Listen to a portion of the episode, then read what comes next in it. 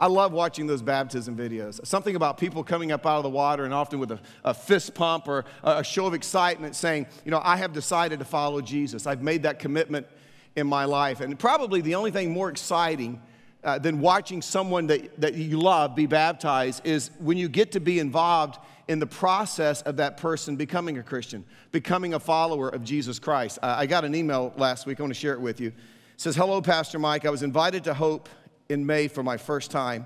The sermon was on forgiveness, it was life changing for me. I immediately fell in love with every single aspect of the church, from the easy parking, which I thought, well, she, she, she emailed the wrong church, right? But uh, from the easy parking and bus ride to the friendly greeters, awesome band, meeting people where they are. I knew immediately my husband and boys would feel the same. They came with me the very next week and had nothing but positive comments. It was always a struggle for the last 20 years of marriage to get my husband to come to church with me. Not anymore. We have found the church for us. This is the first time in my life that I absolutely look forward to going to church on Sunday. I think about hope all week long, and I found myself sharing with others almost every week. I've been praying for my husband's salvation for years. This morning, and she's referring to last weekend, when you asked us to raise our hands if we had decided to follow Jesus, my husband raised his hand immediately. I was blown away. I just wanted to jump up and down and praise God for letting us find a church home. When I saw my husband actually singing the words as well, I was consumed with gratitude. I've joined a small group. I'm looking forward to serving in some way as well. God is doing great things. I hope you get 100 emails like this each week. Not. not. Not. But see, there's somebody who was actually involved in the process of praying and being an encourager. I was having lunch with someone this week, and they're in a small group, and they kind of picked up on another couple that was in the small group that they probably aren't followers of Jesus Christ. They just picked up on things that they had said and things that they had shared. And so he had lunch with, with, with the guy, the husband, and led him to Christ, and then with the wife and led her to Christ, and then with the two teenagers and led them both to Christ. And the whole family's looking forward to getting baptized together. I mean, that's, that's exciting when you get to it, just doesn't get any better than that.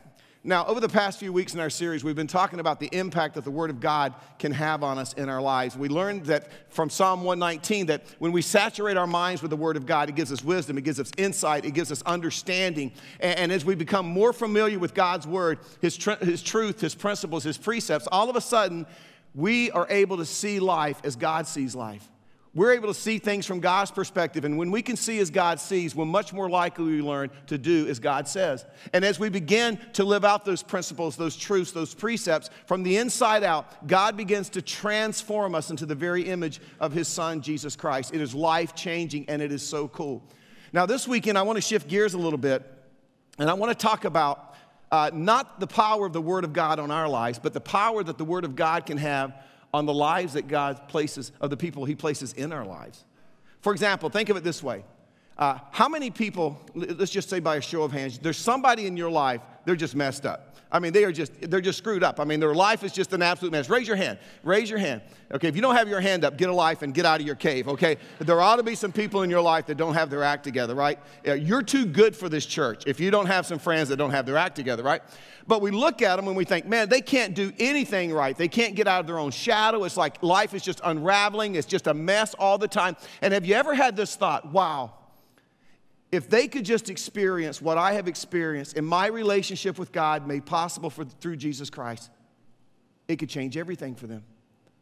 I mean, they've read the books, they've been to the seminars, they've gone to counseling, nothing has changed. If they could just experience the free gift of salvation, if they could know that their sins could be forgiven, their past sins, their present sins, their future sins wiped away, if they knew that they could be restored to a relationship with God through Jesus Christ and what He did on the cross, and that God could empower them to be the person right now on this earth that He created them to be.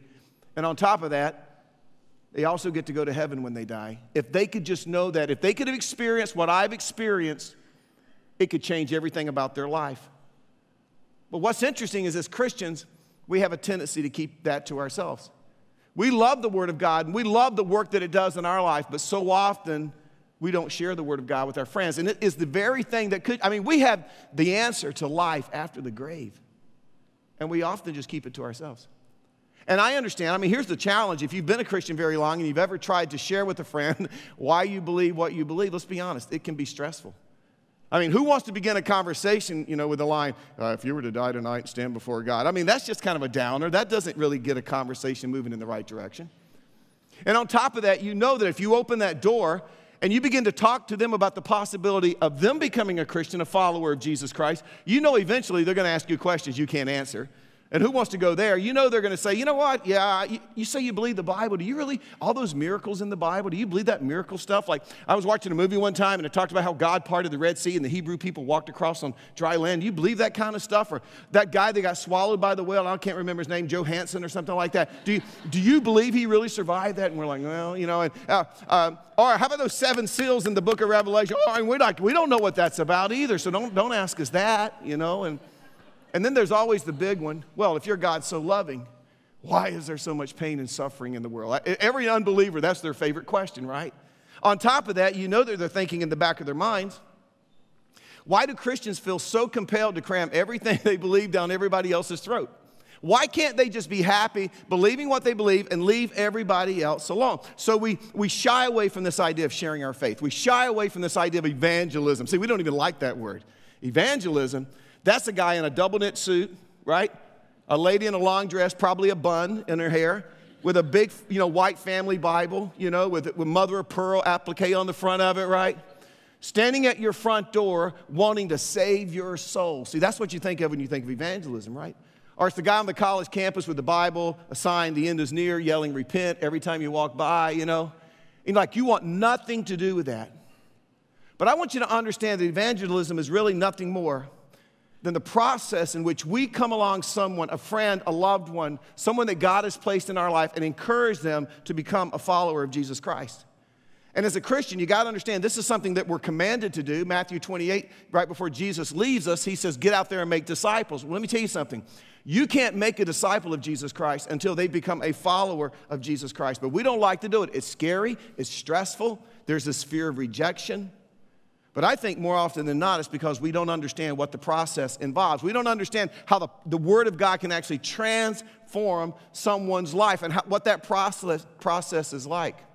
You see, salvation, it's a decision that happens at a point in time when we make that decision to follow Jesus Christ. But evangelism, well, that's a process. That could take many, many months. In fact, that could take many, many years. And so my goal this weekend is very simple. It's, it's just to motivate you to be involved in the process of people coming into a relationship with Jesus Christ because you know and I know it can transform their lives. And I think that by the end of the message, you'll breathe a huge sigh of relief because you're probably doing a better job than you realize. So if you have your Bible, Matthew chapter 13, Jesus is sharing a parable. And this would be a great week to have the uh, Get Hope phone app if you have a smartphone, because there's a place right on the app where you can get all the verses that we're looking at this morning. There's a place you can take notes. And even if you don't have that, I'm going to really encourage you this week to grab a pen, a piece of paper, jot some things down, because I believe that this is going to help you in this process of pointing other people toward Jesus Christ. Matthew chapter 13 uh, Jesus is sharing a parable, and in the parable, he gives us a behind the scenes look into what takes place in this process of evangelism. Let me just read it for you. Uh, Matthew chapter 13, beginning in verse 3. Then he told them many things in parables, saying, a farmer went out to sow his seed. Verse 4. As he was scattering the seeds, some fell along the path, and the birds came and ate it up. Some fell on rocky places where it did not have much soil. It sprang up quickly because the soil was shallow, but when the sun came up, the plants were scorched and they withered because they had no root. Other seed fell among thorns, which grew up and choked the plant. Still, other seed fell on good soil where it produced a crop 100, 60, 30 times what was sown.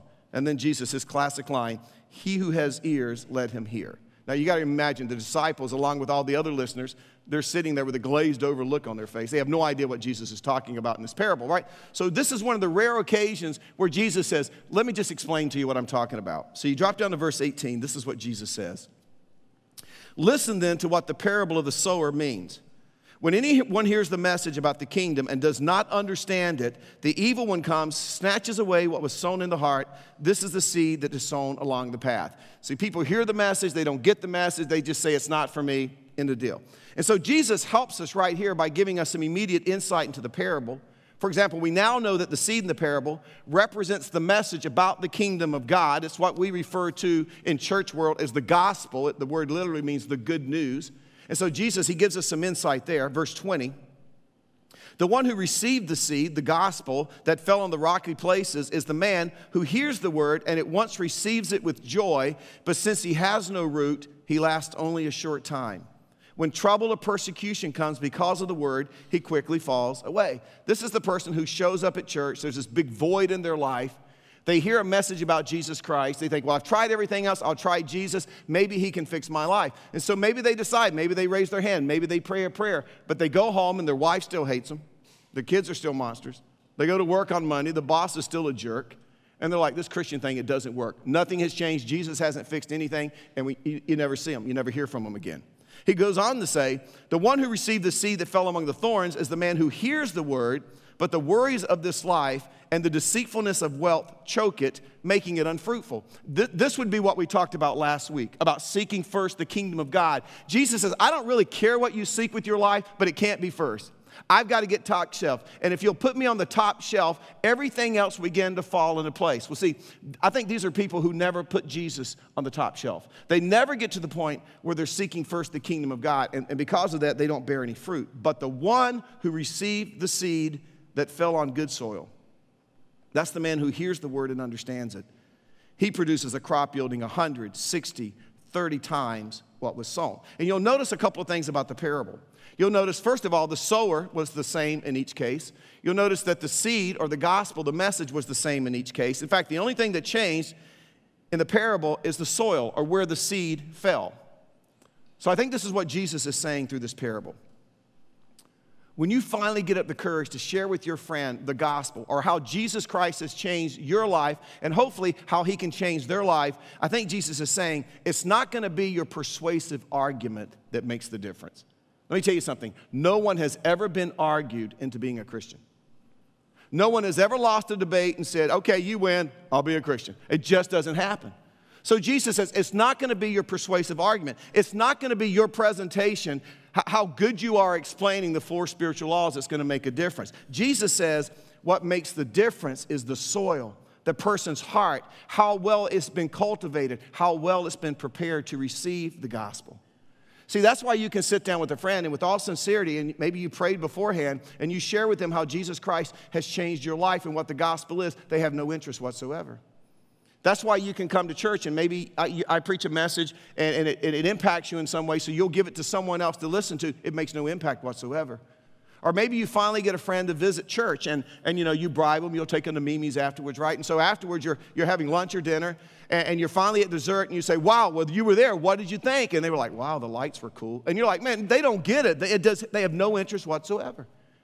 And you sit there, you think, man, I've prayed, I've shared, I've done everything. What am I doing wrong? I think this is what Jesus is saying in this parable. Take a deep breath, settle down, relax.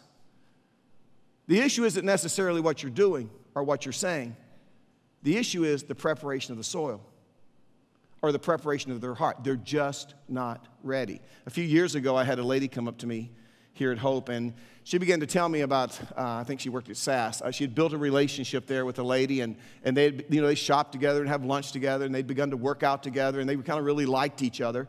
And, and, and so she began to share with her her faith, how Jesus Christ had changed her life. And she was talking to me that day because she said, It seems like I've got her to a certain point. I can't get her any, any further. She, she's just not interested. And I've prayed and I've done everything. I don't know what else to do. And so we prayed together, and I shared a few things. And and, and basically sent her on her way. And, and I thought, you know, good luck with that, right? Well, a few weeks later, she catches me under the portico and she's got a lady with her and she said, Hey, this is my friend I told you about. She accepted Jesus Christ as her Savior. And I gave the lady a hug and she said, Yep, I'm so excited, I'm all in. So I thought, I thought back to the conversation I had with, with her friend. I said, So what made the difference? And she relayed to me how her friend had shared the gospel with her. I'll talk more about that later. And I'm like, there is no way in the world this new girl understood that. That is the most confusing thing I've ever heard. There is no way you can be a follower of Jesus Christ understanding that, right? So, you know what I did? I reshared it with her. I wanted to make sure she really understood it. And she's like, Yep, that's exactly what my friend shared with me, and I am all in. And I'm sitting there thinking, How is this possible? I mean, I have explained the gospel to hundreds of people, and I'm a professional. you know? I got all the verses memorized, the right illustration, just the right time. People reject it all the time. They just ignore me, blow it off. How do you explain it? I'll tell you why. It's because you can take the perfect seed, the gospel, with the perfect practice presentation, and you can drop it in the soil that hasn't been prepared, and there won't be any fruit. Or you can take the perfect seed of the gospel with a lousy presentation and you can drop it into a life that, where it's been prepared, where that life has been cultivated, where that heart is ready, and there's going to be fruit. Jesus is saying that. He's saying evangelism is a process. In fact, let me give you a statistic. Less than one half of 1% of people who are Christians became a Christian at church. People ask me a lot, why don't we have altar calls? Any of you guys grew up with altar calls? 59 stanzas of Just As I Am. You know, you remember that? I can't remember how many Sundays in church I'm like, I'm going for it. I'm going to be the sacrificial lamb because we're not getting out of here till somebody goes for it. So here I go. Somebody else's turn next week, but I'm going right now, all right? Less than a half percent of people come to Christ that way. 90% of people who are in a relationship with Jesus Christ. I'm not talking about people who go to church. I'm not talking about people who are religious. 90% of people who are in a relationship with Jesus Christ, who are born again, they made that decision as a result of the influence, either a close friend or a relative in their life. And trust me, if, if, if, if that's the case, then you got to really think about what Jesus is saying about the cultivation. Now, I mean, there's this process. Now, we've all heard the story of somebody say, Oh man, I had the most unique situation. I got on the plane the other day, I opened my Bible and started to read, and the person beside me saw me reading my Bible and begged me to tell them how to be a Christian. Right? Let me tell you, if that really happened, and I'm skeptical because Christians will lie to you. But if that really happened, if it really did uh, unfold that way, I can promise you there was something already going on behind the scenes in that person's life because evangelism is a process. Now, if that's the case, what does that mean? What does that mean for us? Well, if it's a process and, and you fall into that 90% where you were influenced by a friend, it probably sounded something like this. Somewhere, somehow, you met someone and you just you began to develop a relationship. You hit it off, you clicked, you were kind of drawn to each other. You found out you had a lot in common. Maybe you started walking the neighborhood together, or maybe it's while your kids are at soccer practice, but you really hit it off with this individual. Second, eventually, through some conversation, you discover that this newfound friend is a Christian. They are a follower of Jesus Christ, but it doesn't, it doesn't bother you. It, it, doesn't turn you off because, you know, like you, you had a lot of, you know, ideas of what Christians were like, but this person doesn't fit any of the negative ones, so you, you don't really care. And third, as you, as you interact with this new Christian friend, you become aware eventually that the reason your new friend is the way he or she is is because of something that seems to be at the core of their life. And what seems to be at the core of their life is this thing called the Bible, the Word of God, right? And it's because if they're talking about their family life, there are principles in the Bible that they refer to, or their work ethic, or, or, or how they approach school. Whatever it is, there's something in the Bible you sense that, man, this, this is just a natural part of their life. Fourth, somewhere along the way, you begin to develop a positive attitude toward the Bible. And it didn't really turn you off because now you've actually met someone who is living out what they believe. I mean, it seems real, it seems authentic. They don't just talk to talk, they're actually walking the walk. And you can just tell by observing them because they, they believe it, because they're living it, they're doing it because it has impacted their life in a positive way. Fifth, one day you finally hear the gospel. In other words, you realize at some point, my friend's not the way they are because they've been reading books from Oprah's book club. They're not the way they are because they went to a seminar somewhere. They are the way they are because of a reason you don't understand.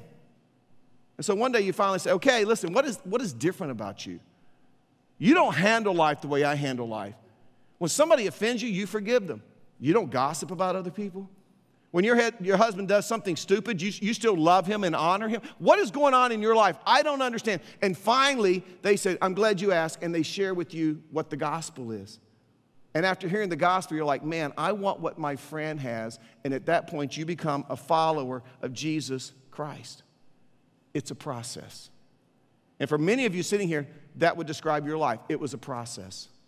Now, if that's the case, what does that mean for us? Well, in order to follow through on what God has set in motion, in order for us as Christians to be involved in this process of what God is doing in someone's life that He's placed in our life, three questions we need to ask. Here's the first one Where's my friend in the process?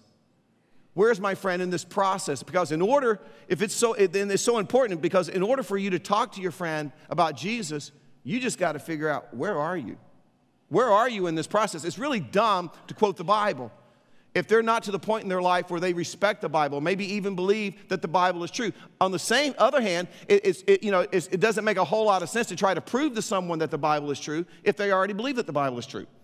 I mean, maybe they grew up in Sunday school. Maybe they grew up in church. Maybe they went to a Christian school. Hey, they don't have a problem with the Bible being the Word of God. Their big issue is do I need it? Is it really relevant for my life? So we have to become sensitive to where people are in the process. Here's the second question How can I help my friend that God has placed in my life move to the next step in the process?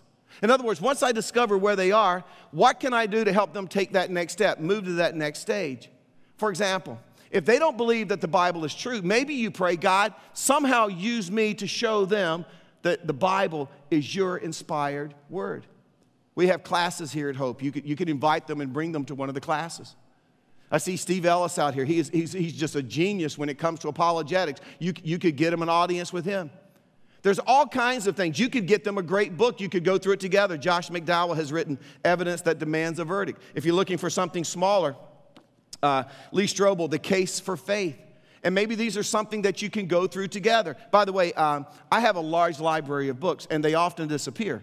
And uh, this weekend, when I was looking for a copy of one of these books, I noticed it was gone. Well, typically, what happens is one of my pastors steals the book and never brings it back. So I have a key that opens everybody's office. See, that's the cool thing about being the founding pastor. So I'm going around to everybody's office, and I go in Jason Gore's office. Jason, he's our big Raleigh campus pastor. Jason was an all conference wrestler when he was at NC State. This is the book I found on his shelf The Notebook by Nicholas Sparks. Yeah, there's a reason he's not here this weekend, okay? now, this is a side note. Men, if you have books like these, get a gun safe and lock them up. Th- these are not the kind of things you want other men or even your wife finding. Hide them under your mattress. Take the cover off. Put a fake cover on it. Do something, okay? Get a grip, men. Let's be men. Okay, then that's that's that's free. Has nothing to do with this message.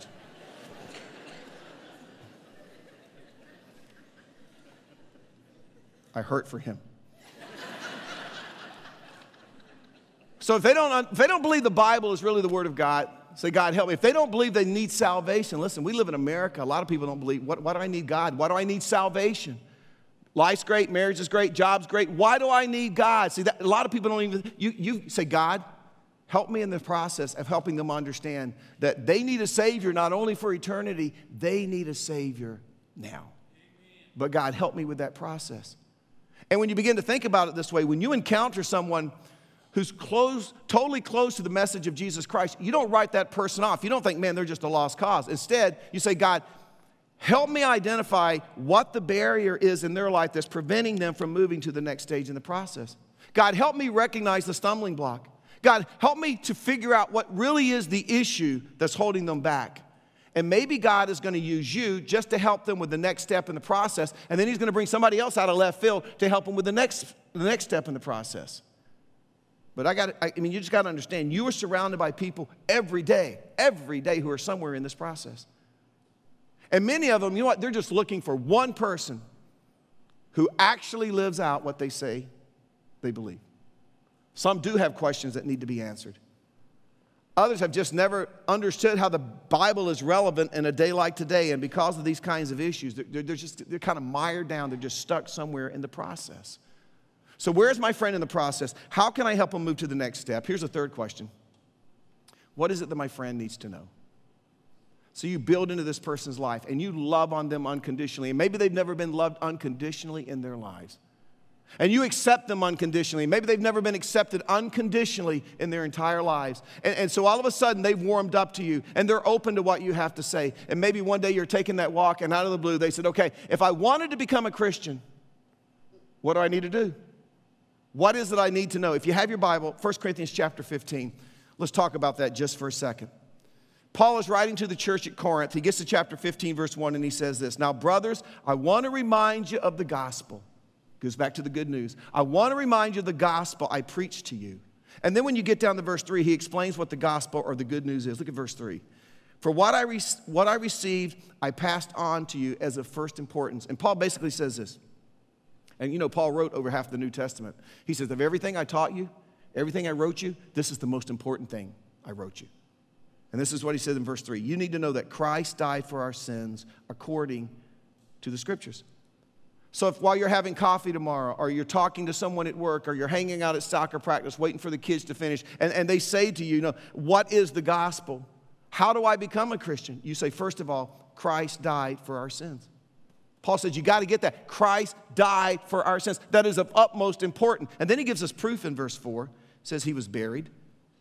He was buried. He didn't just pass out or swoon. In fact, his family and friends buried him. Do you think if they had seen his chest move just a little bit, if they'd have felt even the slightest pulse, the twitch of a muscle, do you think they would have buried Jesus? Uh uh-uh. uh He was dead. So, point number one Christ died for our sins proof he was buried. And now he gives us a second point in verse 4 you need to know. He was raised on the third day according to the scriptures. So here's the point Jesus was raised on the third day.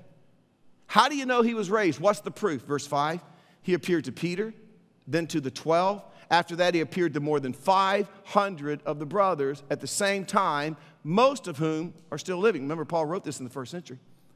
In other words, this, is, this isn't some guy who came home from work and said, Hey, honey, I ran by Big Lots and I think I saw Jesus on aisle three. Or you're an idiot. You thought you saw Elvis in Target last week. See, it's not, it's not something like that, right? Paul says 500 people saw him at the same time. It wasn't an illusion. In fact, it goes on to say some of those people are still alive. They're still around. You can go down and walk around the streets of Jerusalem and you can have some one on one conversations with some of them. And then he says in verse 7 Then he appeared to James then to all the apostles, and last of all, Paul says, He appeared to me also. So, the message that we need to make very, very clear to our friends is this it's very, very simple. Jesus died for our sins and was buried. Jesus was raised from the dead on the third day. And when he was raised from the dead on the third day, understood, it validated, it verified that he was indeed the Son of God who he claimed to be, who was capable and had the power to take away the sins of the world. So if somebody walks up to you tomorrow and says, okay, what is the gospel? What do you tell them? Well, Jesus died for our sins and was buried. He was raised from the dead on the third day. And that's the message that we want to make clear to our unbelieving friends. That is, that is the gospel. That is the good news. You say, well, Mike, everybody knows that. I mean, they make movies about it. The History Channel always has something on there about this.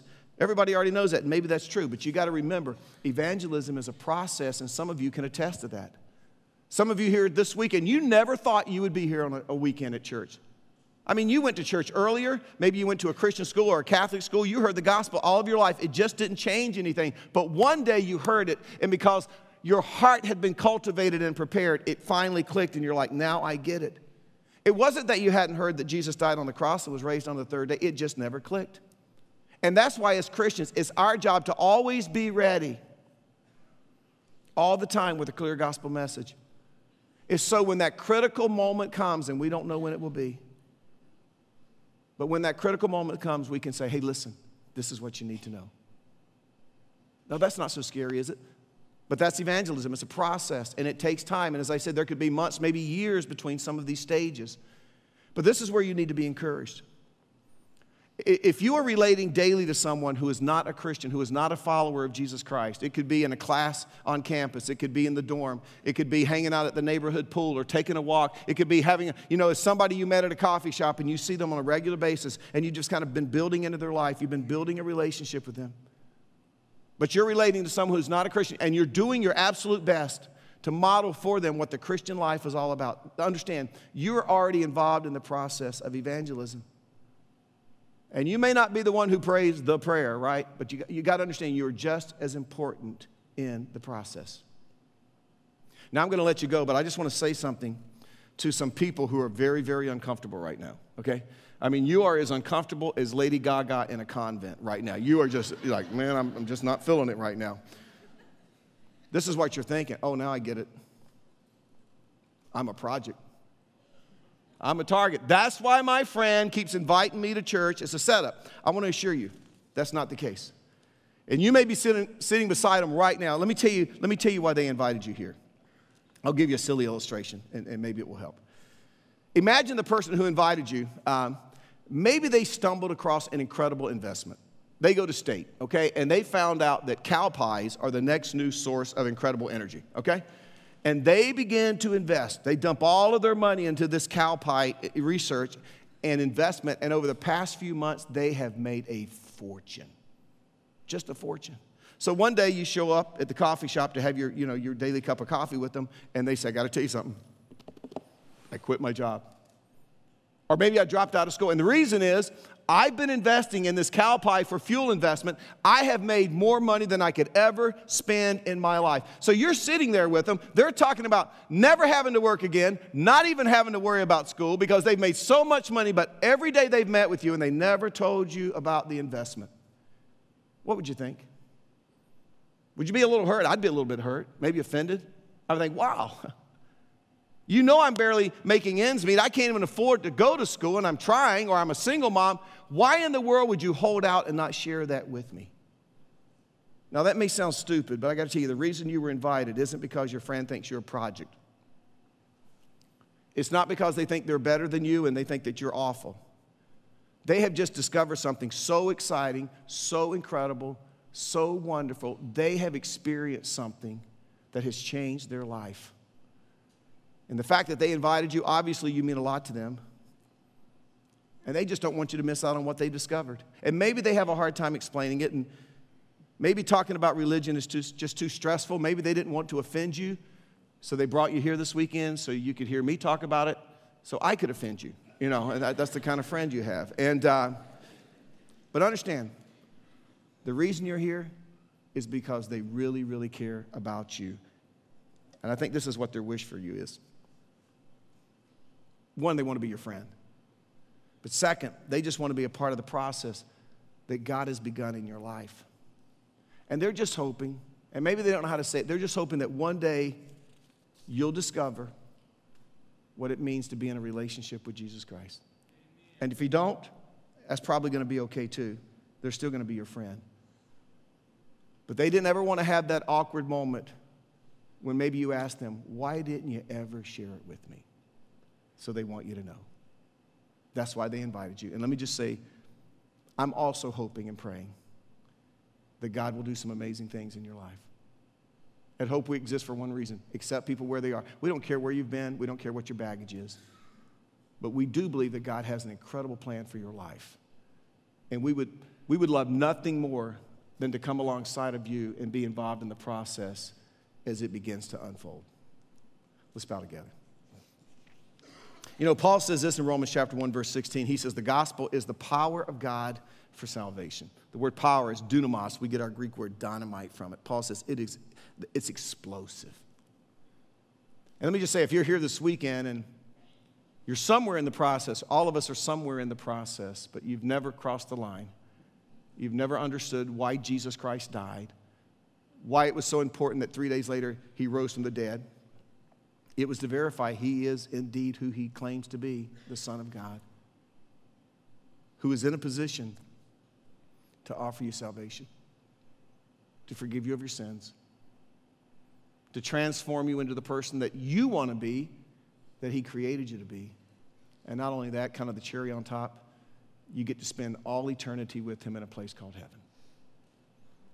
And if you've never made that decision, you're just one prayer away one open conversation with God where you say, God, I realize I've tried to be good and I've tried to work hard, but the only way I can have a relationship with you is through what your son did for me. And I accept that gift today. And if you make that prayer, tell your friend. Tell one of us on staff here, and, and we would love nothing more than to come alongside of you and say, okay, here we go. Let's get moving on the journey. For the rest of us, we, we may be there already, but here's my big question to you Who in your life you get frustrated with them sometime and you think, how can you be so dumb and make such bad decisions? But the bottom line is, you know the solution for them,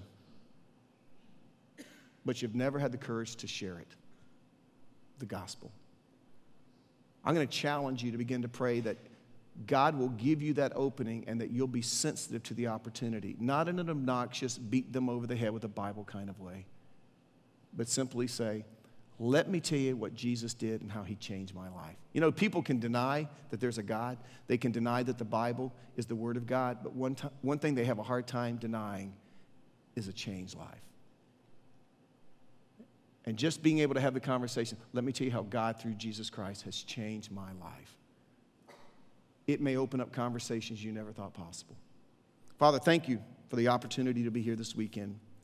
Thank you for us, the opportunity we've had to experience the power of, word, the, the, the power of your word in our own lives. And now give us the courage and the passion to share it so that the lives of the people that you've placed around us can be changed also. And then, Father, may we see them come fully committed and devoted disciples of you. In your name we pray. Amen.